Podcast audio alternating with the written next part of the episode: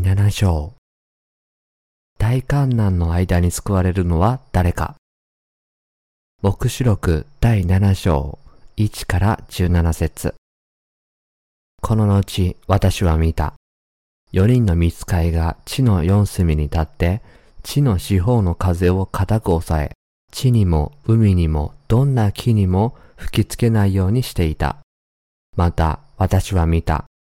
もう一人の見つかいが生ける神の印を持って日の出る方から登ってきた。彼は地をも海をも損なう権威を与えられた四人の見つかいたちに大声で叫んでいった。私たちが神のしもべたちの額に印を押してしまうまで地にも海にも木にも害を与えてはいけない。それから私が印をされた人々の数を聞くと、イスラエルの子孫のあらゆる部族の者が印をされていて、14万4千人であった。ユダの部族で印をされた者が1万2千人。ルベンの部族で1万2千人。ガドの部族で1万2千人。アセルの部族で1万2千人。ナフタリの部族で1万2千人。マナセの部族で1万2千人。シメオンの部族で1万2千人。レビの部族で1万2千人。イッサカルの部族で1万2千人。ゼブルンの部族で1万2千人。ヨセフの部族で1万2千人。ベニヤミンの部族で1万2千人。印をされた者がいた。その後私は見た。見よ、あらゆる国民、部族、民族、国語のうちから誰にも数えきれぬほどの大勢の群衆が白い衣を着、白の枝を手に持って、ミザと子羊との前に立っていた。彼らは大声で叫んでいった。救いはミザにある私たちの神にあり、子羊にある。ミスカイたちは皆、ミザと長老たちと四つの生き物との周りに立っていたが、彼らもミザの前にひれ伏し、神を拝して言った。アーメン。賛美と栄光と知恵と感謝と誉れと力と勢いが永遠に私たちの神にあるように。アーメン。長老の一人が私に話しかけて、白い衣を着ているこの人たちは一体誰ですか？どこから来たのですか？と言った。そこで私は、主よ、あなたこそご存知です。と言った。すると彼は私にこう言った。彼らは大きな観難から抜け出てきた者たちで、その衣を子羊の血で洗って白くしたのです。だから彼らは神の御座の前にいて、聖女で昼も夜も神に仕えているのです。そして、御座についておられる方も彼らの上に幕屋を張られるのです。彼らをもはや飢えることもなく、乾くこともなく、太陽もどんな炎熱も彼らを打つことはありません。なぜなら、御座の正面におられる子羊が彼らの牧者となり、命の水の泉に導いてくださるからです。また神は彼らの目の涙をすっかり拭い取ってくださるのです。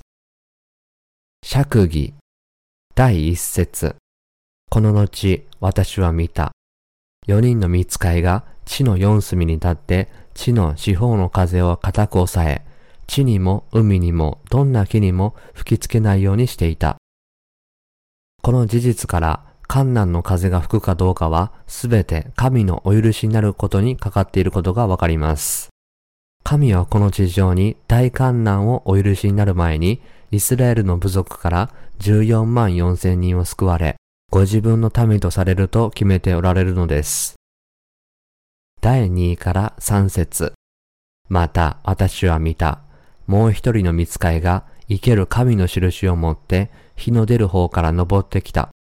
彼は地をも海をも損なう権威を与えられた四人の見つかいたちに大声で叫んで言った。私たちが神のしもべたちの額に印をしてしまうまで、地にも海にも木にも害を与えてはいけない。ここで神は地と海を損なう権威を与えられた四人の見つかいたちに14万4千人のイスラエル人の額に印をしてしまうまでは、世界に害を与えてはいけないと命じておられます。つまり、イスラエルの各部族から1万2千人が選ばれ、その額に神の生ける印が押されるまで、害を加えてはならないとおっしゃったのです。これはイスラエルの民に対する神の特別な配慮を示すご命令でした。第4節それから私が印をされた人々の数を聞くと、イスラエルの子孫のあらゆる部族の者が印をされていて14万4千人であった。神によって印をされた人々は、終わりの時の大観難の中でも、神からの特別な保護と救いの祝福を受けることができます。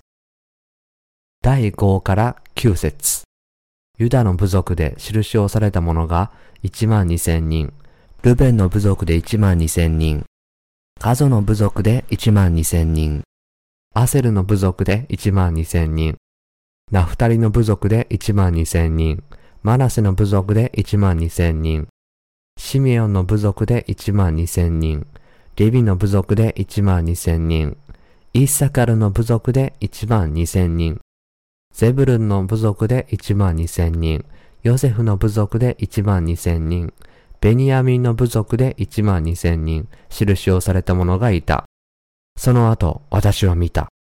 見よ、あらゆる国民、部族、民族、国語のうちから、誰にも数えきれぬほどの大勢の群衆が白い衣を着、白の枝を手に持って、水と子羊との前に立っていた。この聖句は、イスラエルの民の中で印をされた者の数を教えています。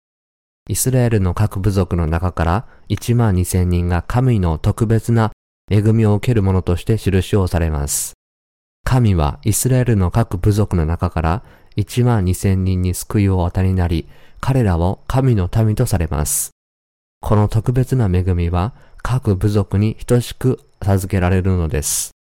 神はイスラエルの各部族を等しく愛されたので、すべての部族に神の民となる同じ祝福をお与えになったのです。神はアブラハムとその子孫に与えられた約束の御言葉を成就なさるために、この恵みをイスラエルのために着せられました。このように神は人類に約束なさり、ご計画されたことをすべて成就されるのです。このことは、違法人の多くも大観難の間に救われ、神の民となることを物語っています。つまり、違法人の中にも、水と御霊の福音を信じて、罪から解放され、終わりの時に、その信仰によって殉教する者が無数にいるのです。ですから、神は最後の日まで、違法人をご自分の民とするために働いておられることを忘れてはなりません。第10から11節彼らは大声で叫んでいった。救いは御座にある私たちの神にあり、子羊にある。見つかいたちは皆、ミザと長老と四つの生き物との周りに立っていたが、彼らもミザの前にひれ伏し、神を拝して。神は終わりの時にあっても、イスラエル人にも私たち違法人にも救いの恵みを与えてくださいます。ですから私たちの死はすべての礼拝、賛美、栄光を受けるにふさわしい方なのです。生徒たちにとってすべての礼拝の対象は神だけです。第12節言った。アーメン。賛美と栄光と知恵と感謝と誉れと力と勢いが永遠に私たちの神にあるように。アーメン。神の聖職者はすべて神である主に賛美を捧げます。神がこのようにすべての賛美と誉れを受けるのは当然です。第13から14節長老の一人が私に話しかけて、白い衣を着ているこの人たちは一体誰ですか？どこから来たのですか？と言った。そこで私は、主よ、あなたこそご存知です。と言った。すると彼は私にこう言った。彼らは大きな観難から抜け出てきた者たちで、その衣を子羊の血で洗って白くしたのです。神は大観難の風を起こし、生徒たちに栄光の殉教を乗り越えさせ、誠の信仰を守らせた後、最後の収穫をされるのです。大観難の7年間のうち、最初の3年半が過ぎると、生徒たちは反キリストによって過酷な迫害を受け、信仰を守るために殉教することになります。この殉教の苦しみは、教会史上の他の苦しみとは次元の異なるもので、この地上で神を信じる生徒たちの信仰を絶対的に要求するものです。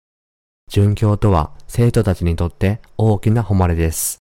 生徒たちは殉教することによって神への誠の信仰を最もはっきりと表すことができます。